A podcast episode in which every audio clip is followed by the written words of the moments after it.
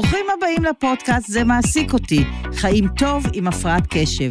אני אורלי צדוק, פסיכולוגית תעסוקתית. ואני גלית יצפן, מטפלת קוגנטיבית התנהגותית בכלים יצירתיים.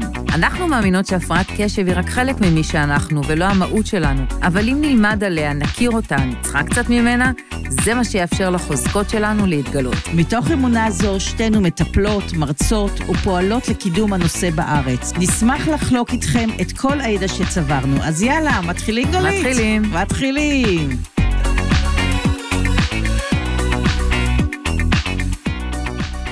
בוקר טוב, גלית. בוקר טוב, אורלי, את נראית רעננה. גם את, איזה כיף. חזרת מחופשה זוגית? אה, בדיוק, חופשה זוגית, שזה אחד הטיפים שלנו, והיום נדבר על זוגיות. לכבוד יום אהבה, אני, את או אתה וההפרעה. כי במקרה שלנו זה לא זוגיות, זה משולש, ולפעמים הקצוות שלו מאוד חדים ופוצים. אז היום המטרה שלנו הוא קצת להבין מה קורה בזוגיות עם הפרעת קשב, עם שני אנשים עם הפרעת קשב, בן אדם אחד עם הפרעת קשב. לא תמיד זה קל, ומה אנחנו יכולים לעשות כדי שזה יהיה הרבה יותר טוב ויהיה הרבה הנאה בתוך הזוגיות הזאת. נכון, כי הפרעת קשב יכולה לגרום לנו להרבה בלאגן בתוך הזוגיות. אה, אני ככה ביקשתי... אה, מאנשים שיכתבו לי, אמרתי שאנחנו הולכות לעשות את הפודקאסט הזה, וביקשתי מאנשים שיכתבו לי על מה דווקא הבני זוג שלהם, מי שחי איתם, מרגיש איך זה לחיות איתם ועם הפרעת הקשב שלהם. כי את יודעת, רוב התלונות שאני שומעת, זה מדברים עלינו כל הזמן. על, אנחנו מדברים על איך, איך זה לחיות, אנחנו רוצים שיבינו אותנו, שיכילו אותנו, מה זה לחיות עם אנשים כמוני עם הפרעת קשב. ואנחנו הרבה פעמים שוכחים שמי שחי איתנו ולא מבין הפרעת קשב, לפעמים... לא תמיד מלקק דבש. בדיוק, בלשון המעטה. שלי אומר, זה, זה, אני חי עם, עם לקויות ואני למוד לקויות, ולי אין קבוצות תמיכה, ולי אין עזרה, ועליי לא כותבים ספרים, ואני לא תמיד יודע מה לעשות עם כל המטען הזה שנופל עליי. כי אנשים, כמו שאמרת, אנשים שחיים ליד אנשים עם הפרעות קשב, בעצם חיים עם הפרעת הקשב, אבל לפעמים הרבה פחות כלים והבנה ויכולת uh, לראות מה קורה בתוך העניין הזה. ובעצם הם יכולים לשאול את עצמם, למה לי כל הסיפור הזה? הרי אני יכול גם בלי, מה שהבן אדם עם הפרעת קשב לא יכול בלי. אני יכול בלי, ומה באמת עושים עם כל הדבר הזה שנופל על הראש. נכון, אז, אז בוא נשמע קודם מה, מה הם אומרים, מה, מה חוויית החיים שלהם לחיות ליד מישהו עם הפרעת קשב, אוקיי? קצת מתוך מה שאנשים אמרו. אז באמת החוויה המרכזית היא הרבה של תסכול. תסכול, כעס, התחושה הזאת היא שאני מגדל ילדים, אבל יש לי עוד ילד אחד בבית. לפחות עוד אחד. עוד בדרך כלל אחד. ילד קצת פרוע ולא כך מתבגר, אבל אני חושבת שגם אני רואה גם חמלה וגם איזה, איזה, איזה קושי של לראות את הבן זוג שלי סובל ולא תמיד לדעת איך לעזור לו. כלומר, זה הרבה חמלה גם וחוסר אונים, יחד עם הכעס והתסכול, זה אין ספק. אורלי קפץ ממש מהר. בואי נהיה רגע שנייה בתסכול. אני יודעת שאת רוצה שמהר, שנפתור כן. אותו, אבל בואי, אני כן. בכוונה רוצה לפתוח את הסוגריים האלה. צודקת. כי באמת אני מרגישה שהזעקה של אלה שחיים עם אנשים עם הפרעת קשב כמעט ולא נשמעת, הם גם תמיד באים לכנסים, אלה שיש להם הפרעת קשב ורוצים ללמוד על זה, באים לכנסים ושומעים, אבל הם אומרים, אבל הבן זוג שלי הוא לא מבין, הבן זוג שלי אין לו קהילה, הבן זוג שלי אין לו, אין לו תמיכה, ואני באמת רוצה קצת שניכנס היום לעומק למחשבה הזאת, מה הם עוברים? אולי זה הסטארט-אפ שלנו, קבוצות לבני זוג של אנשים הפרעות קשב, אני בטוחה שיהיה לנו הרבה קליינטים. יקפצו, יקפצו, אבל איך אמרה לי השבוע התקשר, התקשרה, התקשרו אליי איזה זוג, לא משנה, הם רצו הדרכה לילדה מבוגרת, אבל uh, בסופו של דבר הם צריכים טיפול זוגי, והיא אמרה, אני רוצה שהוא, אמרתי, רק ההתחלה של המשפט, אני רוצה שהוא, אנחנו לא רוצים בשבילם, אנחנו נמצא מה לעשות עם הדבר הזה, ביחד, כזוג, ולא מה, איך אני רוצה שהוא ישתנה. כי האשליה באמת, שבאמת זה יכול להיות מתוקן. אם הוא רק ישתדל ורק ירצה, אז הוא יוכל להחזיק את העבודה שלו לאורך זמן, ולא, להתפ... ולא שיפטרו אותו כל רגע, והוא יוכל שהבית יהיה מסודר, והוא יוכל להקשיב לי, והוא יוכל לא להתפרץ על הילדים, והוא יוכל הפעם כן לזכור את הפגישה שלנו בזמן. קשה קצת להבין את המשמעות הזה של, המשמעות הזאתי שבאמת אין שליטה על הדברים. המשמעות הזאת שזה אף אחד לא עושה בכוונה, שבאמת המוח לא מחבר מקום לקב... מקום והדברים מתפזרים. Mm. אפשר להגיד למשפט, כן, אני מבינה את זה, כן, אני רואה את זה, אבל, נכון. אוקיי? אבל. אז תראי, אז מי שבעצם חי עם מישהו עם הפרעת קשב, החוויה שלו הרבה פעמים זה שהוא מרגיש בודד בתוך המערכה. הרבה פעמים החוויה שהם מתעלמים מהבקשות שלי, אני צריך להיות אחראי על כל הדברים האלה. אני זה שצריך לארגן, לסדר, לסגור את המסלולים. הרבה פעמים אתה מרגיש עייף, שלא מעריכים אותך. אתה לפעמים מרגיש כמו ההורה של הבן זוג שלך. אתה אומר, מה, אני התחתנתי ואני עכשיו גם צריך גם לנהל את הבן זוג שלי? זה קשה, זה מעייף, אני מרגיש שאני לא רואים אותי, לא שומעים אותי. וגם יש לו תירוץ לזה שחי איתי, הוא אומר, וואלה, יש לי הפרעת קשב, ובזה זה נגמר, אבל אני כבר לא יכול יותר. די, אני עייף, נמאס לי. לעומת זה, ש... מי שחי כן. עם הפרעת קשב, מה התחושה שלו, אורלי? אה, כל הזמן מזכירים להם, כן, מנהלים אותם. אני, אני רוצה להגיד שהבדידות היא יכולה להיות הדדית, כי הבן אדם מפרט קשר יכול להגיד, גם לא מבינים אותי וצועקים עליי ומעליבים אותי ויורדים עליי, ואומרים לי, עוד פעם עשית את זה ועוד פעם עשית את זה, כאילו בחרתי. ובאמת, כמו שאמרת, הבן אדם שלי יכול להרגיש שבאמת הוא נשאר עם כל העול ואף אחד לא מבין אותו. אז ברגע שכל אחד מתכנס לפינה שלו, זה באמת אה, יכול להיות בעייתי. אבל לאור היומיום באמת אפשר להבין את המצוקה הזאת. אם בן אדם קם בבוקר ויום-יום הוא צריך uh, לטפל בבעיות שהוא לא ידע, פתאום הבן זוג שלו עוד פעם שכח את הטלפון, או שכח את התיק, או שכח את המעיל, או שכח לנעול את הבית, או עוד פעם אין לו מפתח וצריך לקפוץ ולהציל אותו. אני חושבת שהרבה אנשים עם הפרעות קשב, שנשואים, הם, מכורים להצלות, הם קמים בבוקר ואומרים, אוקיי, מה יקרה היום? אני לא יודע מה יקרה, אני יודע שיקרה ואני אצטרך, אה, במקרה שלי הרבה פעמים זה לנסוע, לחלץ את האוטו, כי זה נשאר עם אורות פתוחים. בעליך מציל, אני מבינה. ואני, כן, בעלי המציל, ועכשיו הוא מתחתן, איך הוא מגיב לזה? יש בן אדם אחד להציל. איך הוא מגיב לזה? יש ילדים, יש כמה אנשים להציל. אני חושבת שזה מה שאת אמרת, השחיקה מדברת, כי בהתחלה זה אפילו נחמד, וגורם לך להרגיש מאוד מאוד חזק ומאוד מאוד גיבור, ואתה גם כנראה צריך את זה באיזה מקום, אבל עם השנים בהחלט יש שחיקה ויש עייפות, ואומרים, די, נמאס לי, לא רוצה יותר, אין לי כוח יותר. אין לי פשוט כוח לעשות את כל הדברים האלה עוד פעם. אתמול באמת ישבנו, דיברנו, זה היה נורא מצחיק. החברה של הבן שלי פעם ראשונה באה הביתה, והוא התחיל לספר כל מיני סיפורים על גל, ופתאום הוא אומר לי, רגע, על מה, שהוא היה בבית חולים, כל, כל התאונות האלה שקורות, כי לא שמים לב, חותכים את היד עם הסכין, ושוברים את הרגל ונופל את... אבל זה הבן שלי, ואז הוא נזכר שזה גם הבת שלי, ואז הוא נזכר שגם איתי, והוא אומר, עם כולכם הייתי כל כך הרבה פעמים בבית חולים, איתי אף אחד לא הלך אף פעם לבית חולים, אף אחד אותי לא לקח בחיים לבית חולים. מי יציל את המציל? אז בוא נראה מה הסימפטומים שגורמים לבעיות בתוך uh, מערכת יחסים עם הפרעת קשב. אז הסימפטום הראשון זה הקושי לשים לב. אם יש לך הפרעת, אה, הפרעת שיחה, זה בדיוק זה. הפריית והפרעת והפרלת. לא, זה בדיוק זה, כי אם יש לך הפרעת קשב, אז יש מצב כזה שמישהו מדבר איתך ובתוך שיחה אתה מתנתק. זה שאין לו הפרעת קשב, זה מטריף אותו. נכון. הוא אומר, מה זה, אבל אני דיברתי, אבל אתה לא הקשבת, מה, לא שמת לב מה אמרתי לך? עכשיו אתה יכול לדבר, ונדמה לך שמי שדיברת איתו מקשיב, אבל אז הוא בכלל לא זוכר שדיברת איתו, הוא בכלל לא שם לב. המקום הזה של הקשב הוא... והמוסכות גם, אני זוכרת שאני התחתנתי עם בעלי, הייתי יושבת איתו באוטו ומדברת איתו, את יודעת, עוד בהתחלה יש שיחות כאלה. עכשיו, תוך כדי שאני מדברת איתו, הוא היה כבר מחייג ועושה את הדבר הזה. עכשיו, בהתחלה זה היה נורא מעליב, והייתי אומרת, מה, הוא לא, לא מקשיב לא לי. לא אכפת לו. לא אכפת לו הוא ממני. הוא לא אוהב אותי. עכשיו, אם אני הייתי לאורך זמן נשארת בעמדה הזאת הקורבנית, סביר להניח שהיה נוצר בינינו איזשהו פער מאוד מאוד גדול. אני הייתי מתבצרת בעמדה שלא אכפת לו ממני, הוא לא שם עליי, הוא לא מקשיב לי, והוא בעמדה של מה כבר עשיתי.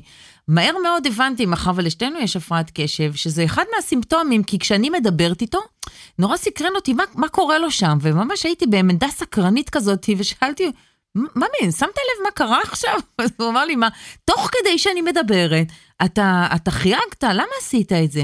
והיה משהו בעמדה הסקרנית הזאת שמיד סיפק לי את התשובה, והוא אמר לי, אה, את דיברת, אני הבנתי, אני ממצה מהר, אז אני מתקשר. ובשנייה זה פתר לי את הכל. לא היה לי מאז תסכולים, הבנתי שאני צריכה לדבר איתו קצר, וגם תוך כדי שאני מדברת איתו, אם הוא לא יעשה את הדבר הזה שביקשתי, הוא סביר להניח ישכח, אז הוא עושה את זה. והמקום הזה שלא אכפת לו ממני, ירד ממני. זה נורא. יפה, כלומר, גם, גם סקרנות, גם באמת סקרנות להבין מה קורה לשני, שזה כבר טיפ מאוד מאוד גדול. נכון. בוא, בוא נראה מה באמת באמת קורה לשני. לא איך אנחנו שופטים אותו, ומה נראה לנו, וכבר נותנים לזה פרשנות. בואו באמת נבין את השני ונראה מה קורה לו, ונפעיל סקרנות ונפעיל אמפתיה, וזה באמת יכול לשנות את הפרשנות. אני... אצלי במשפחה קוראים לעניין הזה, הנה פרפר, שמדברים איתי, ואני דווקא יכולה להקשיב, וזה גם אפילו המקצוע שלי, ופתאום, יא, תראו איזה עץ יפה, אה, הנה פרפר. והכל מתפרק, וכולם מתחילים לצחוק, ואומרים, איך זה קשור? והכל נראה חשוב. והכל נראה חשוב. ואני אפילו לא שמתי לב, כי באותו רגע הגירוי הזה באמת אה, לקח אותי לשם. אז הנה איזה יופי, מה המשפחה שלך עשתה. אני נורא אוהבת שאנחנו מביאות ככה מהחיים שלנו, וגם, אני חושבת שמצאנו, אני, כמה זמן את נשואה? יותר מ-30 שנה. ואני 20, ועכשיו פה אני אפול. רגע, הבן שלי בן 22. שלא אמרתי משפט מדויק. לדעתי אני בן- לדעתי אני 23, כן, עוד מעט תהיה 24. זו דעה מעניינת. כן, אנחנו נבדוק כמה זמן, זה לא, זה לא רלוונטי. מספיק זמן בשביל להבין שעשינו משהו טוב כדי להישאר ביחד, אבל הנה, שמתי לב שאצלכם את- אנחנו גם משתמשים בטיפ, במשפטי קודים כאלה. כן. אצלכם זה הנה פרפר, במקום להעליב אותך ולהגיד לך, אורלי, את לא שמה לב, סטית מהנושא, אומרים, הנה פרפר, שניכם צוחקים, זה עושה איזה ככה... אה, אה, מפרק את המתח. בדיוק, מפרק את המתח ואפשר לעבור הלאה, ואת מבינה להחזיר את הקשב, נכון?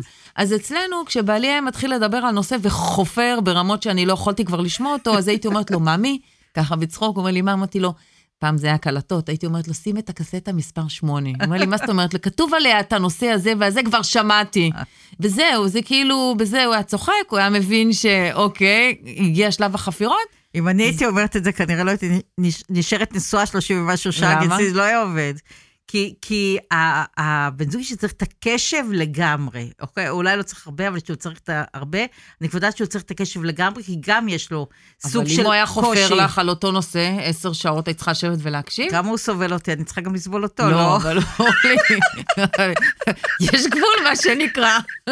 לא, אז אני לא אומרת, אז זה הנה. עוזר שבנסיעות, בנסיעות זה עוזר כי יש נוף, הנוף זז, אז זה עוזר אה, להישאר מרוכז באותו מקום. אוקיי, אז איך מגיבים בתוך שיחה? זה נושא מאוד מאוד משמעותי. שזה אה, הבסיס, כלומר, הקשב הוא פגיע.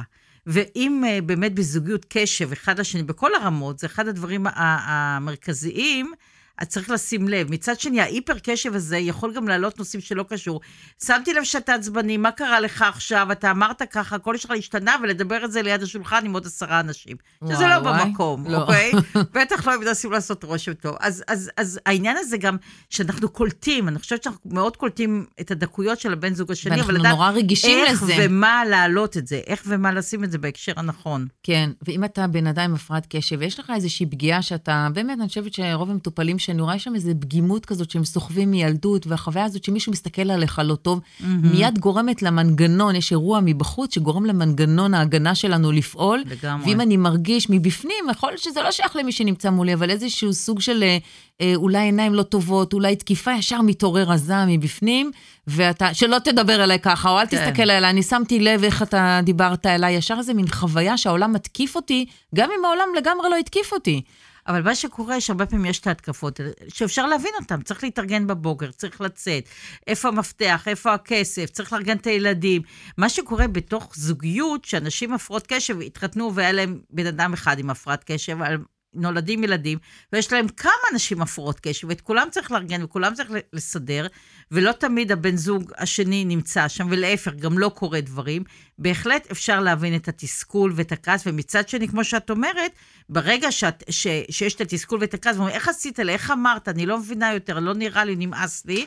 אצל הפגיעות של הבן זוג עם הפקעת קשב, שהיא פגיעות מאוד גדולה, גם כי הוא רגיש וגם כי יש לו היסטוריה מכובדת מאחוריו, ואז עולה הזעם והפגיעות והעלבון, והרבה פעמים יש אימפולסיביות, ולא מגיבים בדיוק בצורה מדודה, ורק זה נעשה לכדור שלג או כדור אש, שהולך ובוער ו- ו- וגדל ומרחיק. אז בעצם דיברת פה על שני סימפטומים בהפרעת קשב שמשבשים את הזוגיות או מפריעים לה. אחד זה קושי בארגון וסדר, והשני זה השליטה ברגשות. עכשיו, הקושי בארגון וסדר זה לנהל בית עם הפרעת קשב ומשפחה, זה מאוד קשה, כל הזמן צריך לנהל לוח זמנים, חתונות, תשלומי מיסים, אה, ארגון בוקר, מי יקום בבוקר, אה, יש הרבה אנשים עם הפרעת קשב שהם לא ישנים טוב בלילה, קשה להם לקום בבוקר, קשה להם בכלל, אם אין להם בכלל איזשהו, איזושהי רוטינה, או שיש להם איזושהי רוטינה שאני עכשיו עם הסיגריה והקפה לרגע, ואז אני אתעורר, או הגיע אליי זוג ש... הם סיפרו שהוא אומר, מה זה משנה מתי אני מתארגן? ביקש ממני שאני אקנה חלב, אז בסדר, אני אקנה חלב, והוא חוזר בערב והוא לא קנה חלב. עכשיו, הוא מבחינתו זה לא אסון גדול. אם מבחינתה, בגלל שהיא בן אדם מאורגן, היא חייבת שבבוקר יהיה את החלב עם הקורנפלקס של הילדים, גם זה לפי לוח זמנים, כי הבוקר מאורגן, כמו שצריך להיות מאורגן בכל בית, לוח זמנים, מתארגנים, יוצאים. הוא רק בבוקר ילך להביא את החלב, ואותה זה מטריף. כי בבוקר אז הוא יתמהמה עם הזמן, ואז הוא יגיע, ואז הילדים כבר יהיו עצבנים. עכשיו, הוא לא מבין מה כזה דחוף בחלב. וזו דוגמה קטנה לקושי בארגון וסדר של מישהו אחד, שמשפיע על כל ההתנהלות של הבית, בייחוד mm-hmm. אם יש מישהו שהוא מאוד מסודר ומאורגן. Mm-hmm. אז זה מאוד מאוד קשה. ובאמת צריך להגיע להסכים מה שכן ומה שלא. אחד הדברים שאנחנו עשינו בבית עם הבלגן, היה אז הרבה דיונים. סיכמנו באמת על אזור שהוא נקי פחות או יותר מסודר, הסלון, ש... דברים שככה כולם נפגשים, והאזור שלי, נגיד בחדר שינה או בחדר, או בחדר עבודה שלי, שזה רק שלי, כי היה ויכוחים בהתחלה לבן זוג שהוא רצה שהכל יהיה מסודר, ואני הסברתי לו שאין מצב שזה יקרה, זה פשוט לא ביכולות שלי, זה, זה, זה, זה סבל.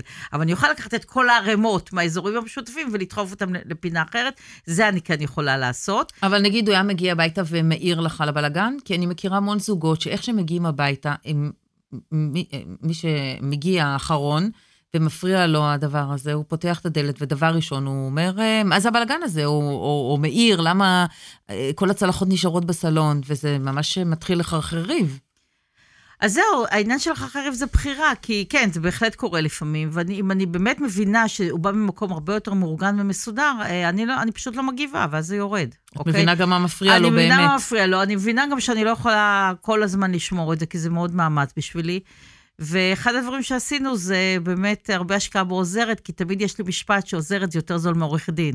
אז נכון. או עוזרת או שאני אתגרש, אז... אה, זה נכון, ואני יכולה אה, להוסיף באמת, שגם... באמת לעשות אמצעים שיעזרו לסדר. כמו נגיד לפני שאני הולכת לישון, אני מנסה, אבל שוב, אני לא יכולה לסדר כל דבר בפרטים, אני יכולה לדחוף את זה בגדול למקומות מסוימים, ואז פעם בכמה זמן לא, לא לבד כמובן. זאת אומרת, לחלק לאזורים ציבוריים ואזורים כן. פרטיים, ולעשות מקום שלי, ששם אני שמה את כל ה... אני גם עשיתי ככה בבית, אזורים שלי ושלו, או מגירה שלי ושלו, ואז דוחפים את כל הניירת, את כל הדברים, ופעם ומי שרוצה, פעם בשבוע אני עושה את זה, מוציאה את הכל, מסדרת מה לתשלום, מה לדוחות, מה צריך לשלם, המון דוחות חנייה, כן, זה הפרעת קשב. אין זה... ספק, הרבה דוחות חנייה. המון דוחות חנייה. אה, ו... פעם ב, זה מה שאני גם ממליצה למטופלים שלי, לקחת מישהו שמומחית בארגון בית. כן, זה מאוד חשוב. כי לריב המון שנים, כמו שאת אומרת, על סדר וארגון, זה חבל על, ה... חבל על האנרגיות. אני חושבת שמה שחשוב בעיקר בסיפור הזה, זה הרגשה שמתחשבים בי. אני חושבת שמוצאים הקונקרטי שהצלחת פה והצלחת שם, אלה, ובאמת הרגשה שכן מתחשבים בי. אני, נגיד, רוצה יותר סדר, את רוצה פחות סדר, את צריכה דברים אחרים, אבל כן רואים אותי וכן מגיעים לאיזושהי פשרה לשני הצדדים. אז במקום להאשים, לשאול מה, למה, את יודעת, אני חושבת שבאמת כן. הדבר הכי חשוב זה לעצור ולהגיד, אוקיי, זה מה שחשוב לך? זה מה שאני, זה חשוב לי גם, אבל לי קשה לעשות את זה, או אני אפילו לא שם לב שאני עושה את הבלאגן הזה. לעצור ולשאול מה יכול לעזור לנו, במקום לנהל על זה שיח עוד פעם ועוד פעם ושנים לגבי שנים, לעצור ולמצוא אסטרטגיות שיעזרו למשפחה שלכם. אוקיי, מה החלטנו? יש אזור לך, אזור לי, מעולה. מה עוד החלטנו? עוזרת פעמיים בשבוע, פעם בשבוע, מעולה. מה עוד? ממש לקבל החלטות קונקרטיות שהן יהיו יעילות במקום לטחון מים ולהיות עסוקים בהאשמות הדדיות שמקלקלות את מערכת היחסים. אין ספק, אז מה שאת אומרת שקורים uh, כל מיני uh, טאקלים כאלה, כמו למשל, עוד פעם אין מפתחות, עוד פעם uh, שכחתי את האורות דלוקים באוטו, ועוד פעם צריך לבוא לחלץ ברוטב. אותי. ועוד פעם... ברוטב זה טוב, אורלי. כן, ועוד פעם הדיסק און קי להרצאה נשכח ברחוב, צריך לשלוח אותו במונית או משהו. Uh, לעצור ולראות מה לא עובד. Uh, למשל, מה שעשיתי בדיסקון קי זה, תמיד אני שולחת הרצאה קודם. כמה ימים קודם, וזה שם, ואני מבקשת שאנשים שם יתקינו את ההרצאה. זו בקשה אולי מוזרה, אבל זה מוריד מהמתח ומוריד בטח מהעומס מהבן זוג שלי, שהוא צריך לדאוג uh, לדברים האלה. כלומר, מדי פעם לעצור, ב- להירגע, לא בשעת הלחץ, לראות מה באמת לא עובד, ולנסות להגיע לפתרון. וכמו שאמרת, כל זוג זה הפתרון שלו. אני חושבת שהמסר החשוב זה להבין ההפרעה הזאת לא הולכת ללכת לשום מקום. בדיוק. אחד הפתרונות, למשל, אם אנחנו מדברים על איחורים, אוקיי? אז יש אנשים שמטריף אה, אותם שהשני פוגע בזמן שלו.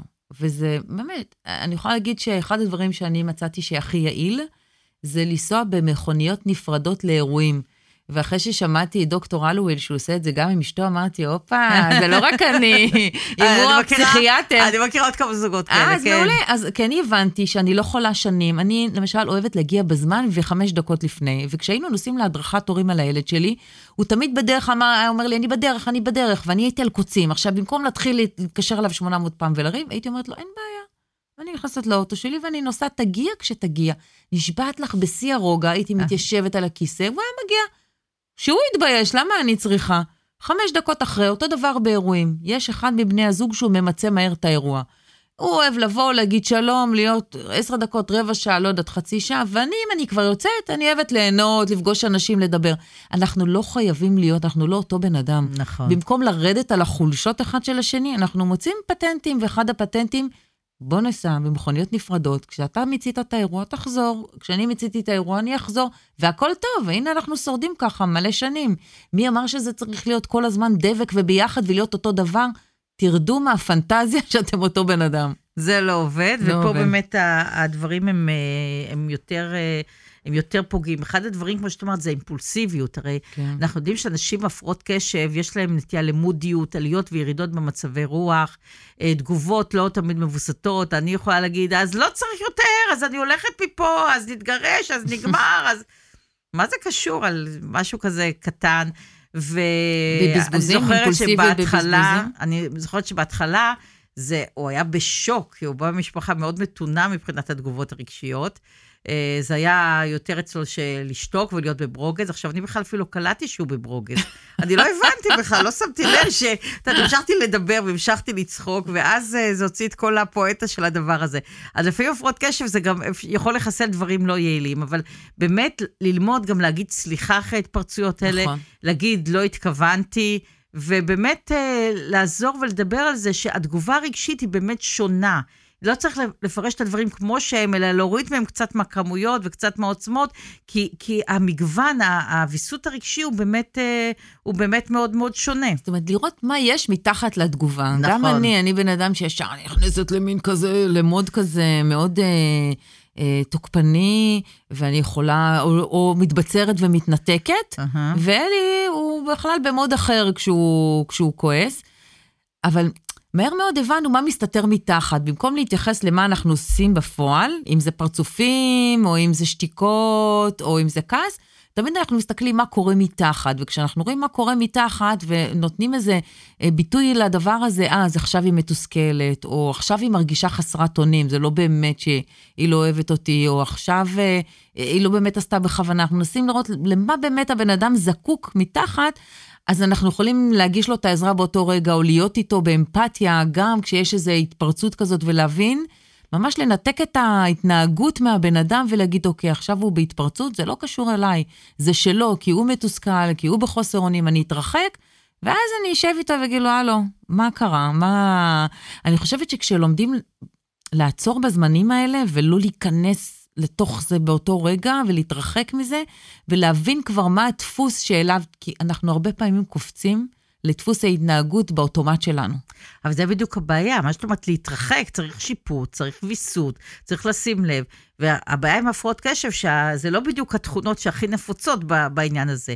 אז גם אם לא מתרחקים, וגם אם הייתה סערה, אפשר אחרי שהיא נרגעת, לא לשכוח אותה, כן לעצור, כן להתבונן אליה, וכן לחשוב מה שעושים. עכשיו, מה שאת אומרת, העניין של ההבנה רגע, אבל הסערה היא הדדית, כי אם כן. אחד מאיתנו יכול להיכנס לסערה, החוכמה היא אה, להגיד, אוקיי, בוא, בוא, בוא נתרחק רגע, לא עכשיו נהיה בתוך הסערה וגם נשב לך עד שהיא תיפטר הרגע. שנינו יכולים לקחת מרחק. זה אם יש לך ויסות, אוקיי?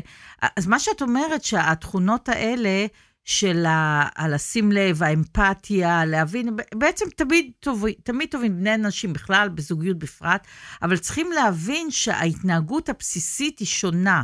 העוצמות הרגשיות הן שונות, התגובות הן שונות, ולא לשפוט אותם לפי איך שהייתם שופטים מישהו רגיל. תשפטו אותם כמו ששופטים בן אדם עם הפרעת קשב, שזה תגובות קיצוניות, שזה תגובות... לא אה, מבוסתות. אמ- לא מבוסתות, שהאמירות הן אמירות שיכולות להיות מדהימות, כאילו, מהממות, אפילו מאוד פוגעניות, ולווסת אותן מה- מהכיוון הזה. ויחד עם זה, מהצד השני, כמו שאמרנו לא פעם את המשפט הזה, אפס אחוז אשמה, מאה אחוז אחריות. אחריות. אף אחד לא שם שיש הפרעת קשב. לא בן אדם שחי בלי הפרעת קשב ולא בן אדם שחי עם הפרעת קשב. זה נמצא בחדר, הפיל בחדר, וצריך לראות איך חיים איתו, זאת אוקיי? לא בשם ההפרעה אני יכולה לרמוס את מי שנמצא לידי. ממש לא. בשום פנים ואופן לא. ממש אלא לא. באמת לקחת אחריות על ההפרעת קשב שלי. האחריות היא הדדית, האחריות של הבן אדם ללא הפרעה, לסמן לבן אדם עם הפרעה, פה הגזמת, פה עברת את הגבולות, בוא תראה איך אתה מעיק, בוא תראה את הקשיים, בוא נראה איך פותרים את זה. והבן אדם עם הפרעת קשב ממש לא יכול להגיד, ככה אני, יש לי הפרעת קשב, אין מה לעשות, היא צריכה להבין אותי, הוא צריך להבין אותי, לקבל את זה, להבין ש... באמת להבין את הקושי, כמה להיות עם בן אדם עם הפרעה זה מעמיס לא רק על הבן אדם עצמו, קודם כל על הבן אדם, הבן אדם עצמו, אבל זה מאוד מעמיס גם על הצד השני. ואם אנחנו לא רוצים לשחוק את הצד השני לאורך זמן, חייבים לקחת אחריות ולמצוא פתרונות. ולפעמים פתרונות זה משהו שאנחנו יכולים לעשות, ולפעמים זה לקחת עזרה מקצועית בכל מיני דברים, אבל חייב למצוא לזה פתרון. לא כל הסיפור הזה יכול ליפול על הראש של הבן זוג שלנו. כן. אז אם נחזור רגע לשליטה רגשית, את אמרת משהו מאוד חשוב, שאני אומרת ללכת אחורה, להתרחק, אבל הרבה אנשים אומרים, גם כשהוא מנסה לעצור אותי, אני לא מצליחה לעצור. Uh-huh. ברגע האמת אני מתחממת ו- ויוצאת מאיזון. אז נורא חשוב להכיר, להכיר, כמו שאת אומרת, איך, איך, איך זה בא לידי ביטוי אצלי. זה, mm-hmm. זה, זה מה שהתכוונת, נכון? כן. איך זה בא לידי ביטוי אצלי, ובעצם כשאנחנו מכירים את עצמנו טוב, אנחנו יודעים מה הדפוס שחוזר. זה מה שאני קצת התכוונתי לזה שאנחנו כבר מכירים את הדפוסים של עצמנו. נכון. אנחנו מכירים, הלכנו לטיפול כמובן, אני חושבת שזו אחריות הדדית של כל אחד מאיתנו להכיר את מי הוא, מה הוא, מה לוחץ לו על הטריגרים, איפה המקומות שבו הוא נכנס לסערה, לסערה רגשית, וברגע שאתה מודע לדבר הזה, אז אתה יכול אה, ללמוד כל מיני אסטרטגיות כדי שיעזרו לך בתוך מערכת היחסים, מה לעשות עם זה, ולא כל פעם שזה יופעל באופן אוטומט, מערכת ההגנה שלך. אז בואו ננסה ככה לראות מה, מה האסטרטגיות. האסטרטגיות זה א', להתבונן, להסתכל איפה אנחנו נופלים, איפה הנקודות האלה ששנינו ככה יוצאים בכלל מהאיפוס, לשבת בזמן של רגיעה, לחשוב מה קרה, לראות על מה כל אחד יכול לקחת אחריות, ולראות מה אנחנו יכולים לעשות אחרת, כדי שבפעם הבאה ננסות שיהיה שיפור. שוב, עצם הניסיון הוא משנה, לא רק ההצלחה. זה, קודם כל, צריך להבין שמדובר בתהליך. ברור שנעשה כל מיני ניסיונות וזה לא תמיד יצליח, אבל עצם זה שאנחנו לאט-לאט מנסים עוד פעם ועוד פעם ועוד פעם ולא מרימים ידיים, בסופו של דבר כנראה יביא להצלחה. אבל יותר מזה, ההרגשה שזה חשוב לנו, שאנחנו רוצים להתחשב, שזה חשוב לנו שהבן זוג שלנו ירגיש יותר טוב, ובאמת ליזום את השיחות האלה, זה מה שחשוב. וחוץ מזה, אני חושבת שאתה צריך לזכור שיש גם יתרונות להפרעות קשב. רגע, רגע. בוא נדבר על הביקורת ועל החסרונות. רגע, חכי, את קופצת מהר מדי. אני רוצה לדבר על אוקיי. דפוס מאוד, כן. בוא לא נכניס את הנכון, יש לנו המון אוקיי. יתרונות, אבל רגע, נורא חשוב לי עוד לדבר על איזשהו דפוס אחד. על הדפוס של ההורה ילד. המון אנשים שאין להם הפרעת קשב, שחיים אנשים עם הפרעת קשב, אומרים, אני נמאס לי להיות ההורה שלו. Mm-hmm. הם נכנסים מהר מאוד לדפוס הזה, ואנחנו רוצים לחשוב איך לתת להם כלים. לצאת מהדפוס הזה, כי הדפוס הזה הוא הרסני לשני הצדדים. כי זה שעם הפרעת קשב מרגיש עוד פעם כמו הילד הקטן שמנדנדים לו, וככל שמנדנדים לו, המוטיבציה יורדת, זה הופך להיות איזה רק שירדו לי מהגב, לפעמים אתה אומר סתם דברים. טוב, אני אקח אותו מהחוג. בכלל לא התכוונת, אתה לא יכול. והשני, הפוך, הוא מעמיס אחריות, הוא אומר, אתה, יש לך אחריות, אתה צריך לקחת את הילדים מהחוגים, אתה נותן לו רשימה של דברים שהוא כתב בטבלת אקסל על הדברים שהוא צריך לעשות, בכלל בלי לראות אם זה מתאים לחוזקות של החלק השני, ובעצם ההתנגחות של הורה ילד ממשיכה וממשיכה, ואת זה אנחנו רוצים לפתוח. Mm-hmm. שלא לא, לא יישאר הדפוס הזה, להבין שאתם שניים פה בתוך מערכת יחסים עם אחריות הדדית. וזה משהו שצריך לפתוח את המעגל הזה, את, ה, את השרשרת הזאת, ולחשוב מה עושים עם זה. כי כל מה שאמרנו, אף אחד לא רוצה להרגיש של... שהוא ילד בתוך מערכת יחסים, ואף אחד לא רוצה להרגיש שהוא הורה פה. זה בדיוק מה שאמרנו קודם, כל התחומים של ההתפרצות, של הבלגן, של חוסר ויסות, של חוסר... אה, אה, מה, זה לא חוסר לקיחת אחריות, אבל נראה כמו חוסר לקיחת אחריות. זה באמת פוגע ביכולת של לעשות הבניה. הרי שיש ילדים, אנחנו צריכים להחזיק להם את ההבניה, בטח שהם קטנים. אה, וזה חלק שמאוד מאוד קשה.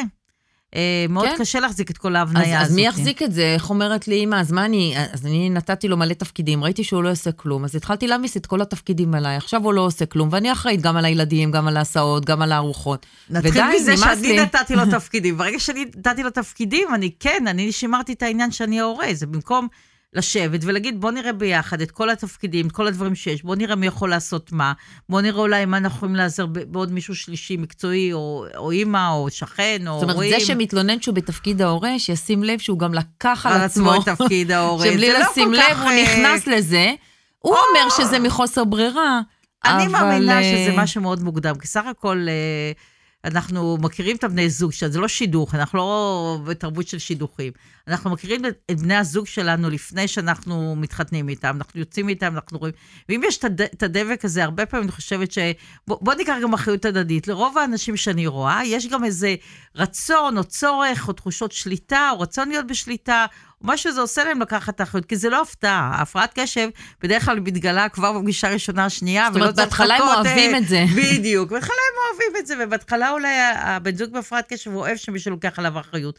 אבל עם הזמן הדברים משתנים, כמו שבכלל דברים משתנים, והגיע הזמן קצת להזיז את ההסכמים הזוגיים. אני הרבה פעמים, הקושי המאוד רציני שאני נתקלת בו בזוגיות, אה, זה סביב העניין של עבודה ופרנסה. מה שקורה, הרבה אנשים עם הפרעות קשב מתקשים אה, לשמר מקומות עבודה, וזה מאוד מאוד פוגע בקשר. זה מכניס המון חוסר שקט, זה מכניס המון בעיות כלכליות, נכון. אה, זה מכניס אה, מתחים.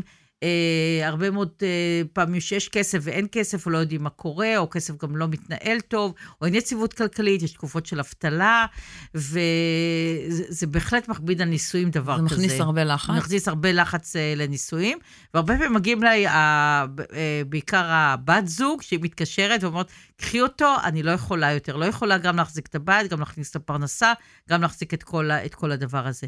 ובאמת, נשים וגברים מרגישים המון אשמה סביב הדבר הזה, כי עדיין רובם רואים את עצמם כתפקיד המפרנס. ונשים שאני רואה, אה, מרגישות יותר אשמה סביב העניין הזה של לא ארגנתי את הבית, לא ארגנתי את הילדים, ה- הילד אה, בגן, אז לא הבאתי לו בגדים להחליף, ולא הבאתי את הסלטן אה, ב- ב- ב- בשבועות ואת החולצה הלבנה ביום שישי.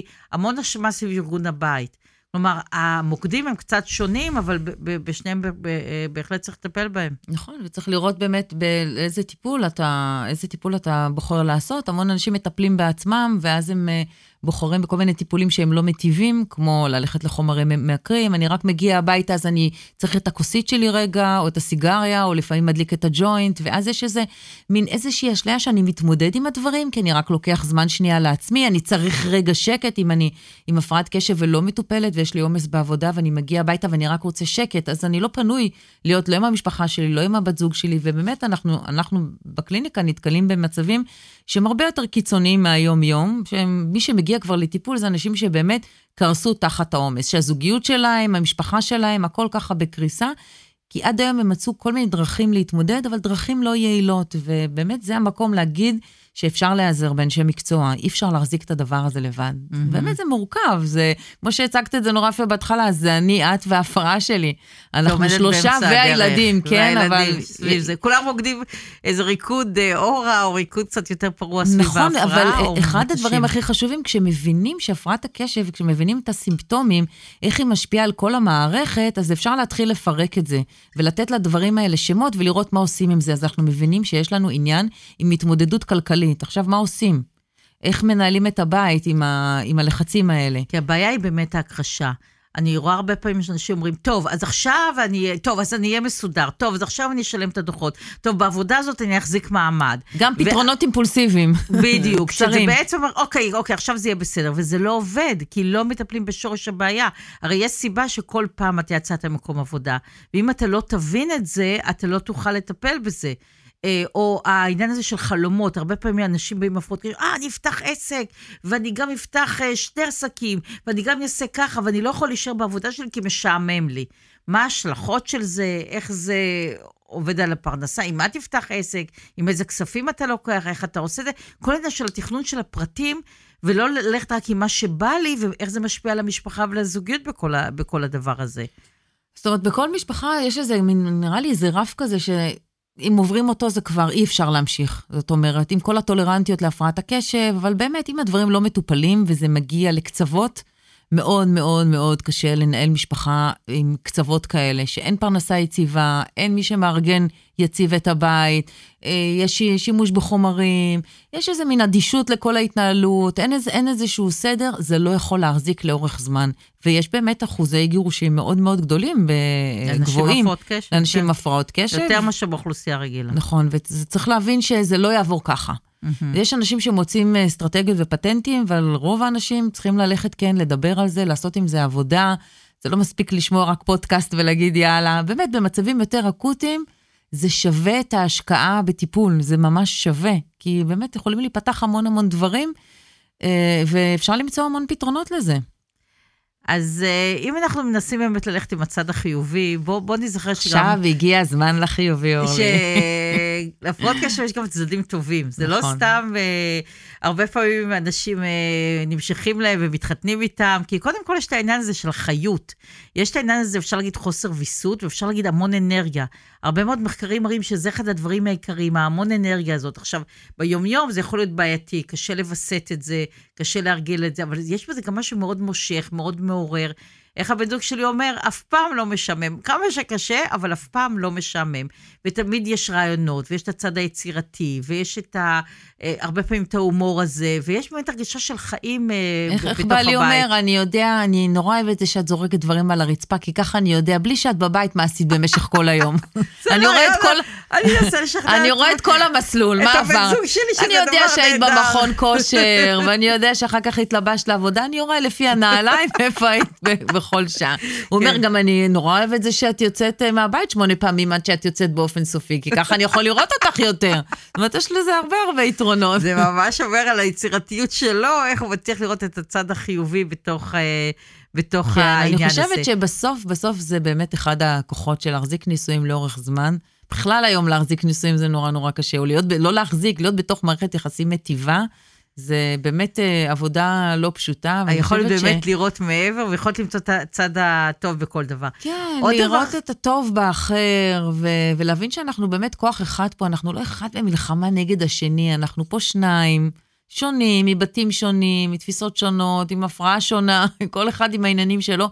ועכשיו אנחנו צריכים למצוא איזה עין, כאילו להיות עין טובה אחד של השני. אז אחד הדברים שמאוד עוזרים לעין הטובה בהפרעות קשב זה רגישות, כי בסך הכל מדובר בדרך כלל באנשים עם המון המון רגישות, קולטים, הם קולטים את, את הבן זוג שלהם, קולטים את הילדים שלהם, יודעים לבוא ולהגיד, אני רואה שאתה לא מצב רוח טוב, אני רואה שמשהו פה לא בסדר, בוא תגיד לי מה קורה. והרגישות הזאת היא חשובה, היא מחברת.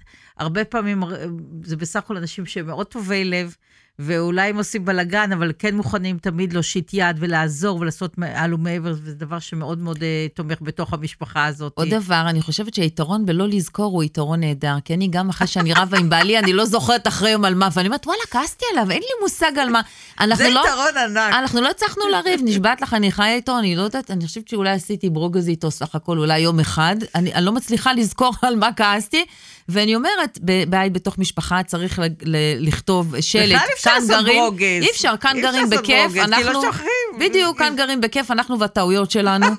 באמת, זה, זה השלט שצריך לעשות, ולהבין שאנחנו לא משרד רואי חשבון, אי אפשר כל הזמן להתחשבן ולעשות נקודות טובות, רעות, ולעשות אה, מאזן. אלא המקום הזה שדווקא אנשים הפרעת קשב, הם יכולים לעגל פינות ולסלוח. הם סלחנים, כן, הם לא זוכרים. בדיוק, אז, אז לזכור אה, גם את היתרונות נכון, בתוך, לריב איתנו. בתוך, בתוך הדבר הזה, ואת היצירתיות, ואת החיים שבסך הכל חיים ככה מאוד לא משעממים, ושבאמת הכעס כבר יוצא מה, מהאוזניים והעצבים, ואני מאס לי הזה, ואני לא יכול יותר, גם אז לזכור את הרגעים הטובים בתוך העניין הזה. כן, אז אנחנו נסכם, אורלי. את רוצה להגיד עוד משהו? לא, מספיק. תמיד אפשר להגיד עוד משהו, אבל אני חושבת שזה, את הטעם העיקרי לדבר הזה נתנו. סבלנות, סובלנות, ולא להיכנע לקשיים החוזרים והולכים, אלא באמת לשבת ביחד ולמצוא פתרון. איך אמרת, כל זוג הוא אחר, ולכל כמה שהפרעה היא הפרעה משותפת, כל זוג הוא אחר, כל זוג מפריעים לו דברים אחרים, כן. וצריך למצוא את הפתרון שלו. ולכבוד יום האהבה, אני מציעה שתשבו עם דף ועט, ותשאלו אחד את השני. למה אתה אוהב את האישה, או למה את אוהבת את הגבר שאת חיה איתו, ותנסו למצוא נקודות שלא חשבתם עליהן לפני. וואו, זה ממש ככה, רעיון נהדר. דווקא הדברים שאולי מפריעים לכם, איך אפשר לראות את הצד המשעשע של הדבר הזה. את הצד החיובי שלהם. נכון, ולהבין שבעצם למצוא מישהו לא מושלם אה, זה מתכון לחיים מאוד מעניינים יחד, כי כל המושלמות הזאת ממש ממש ממש לא קיימת. הייתה משעממת גם אתכם מהר מאוד. גם משעממת וגם לא קיימת, זה בסך הכל לא משהו אמיתי. אז אה, טוב, אז אנחנו מקווים שעזרנו לכם קצת. ושיהיה לכם יום אהבה נהדר, שמח, מלא חידושים ומלא רעיונות טובים. כן, וגם כשאתם יוצאים לבלות ביחד, תמצאו משהו שהוא מתאים לכם. ל- לאיך שאתם אוהבים לחגוג ביחד, אם זה לא עם הרבה גירויים, בבית, בשקט, רק אתם, זה גם טוב, עם כוס יין. לא חייבים לצאת למסעדה איפה שיש מלא רעש של הכלים והאנשים מסביב, שיסיחו את דעתכם. דווקא כאיך לבלות, כדאי לשאול את הבן זוג עם הפרעות קשב, בטח יהיו לו רעיונות נהדרים. חבל על הזמן. אז יאללה, אז תהנו ביחד. נעמתם. לנו, ביי ביי. ביי.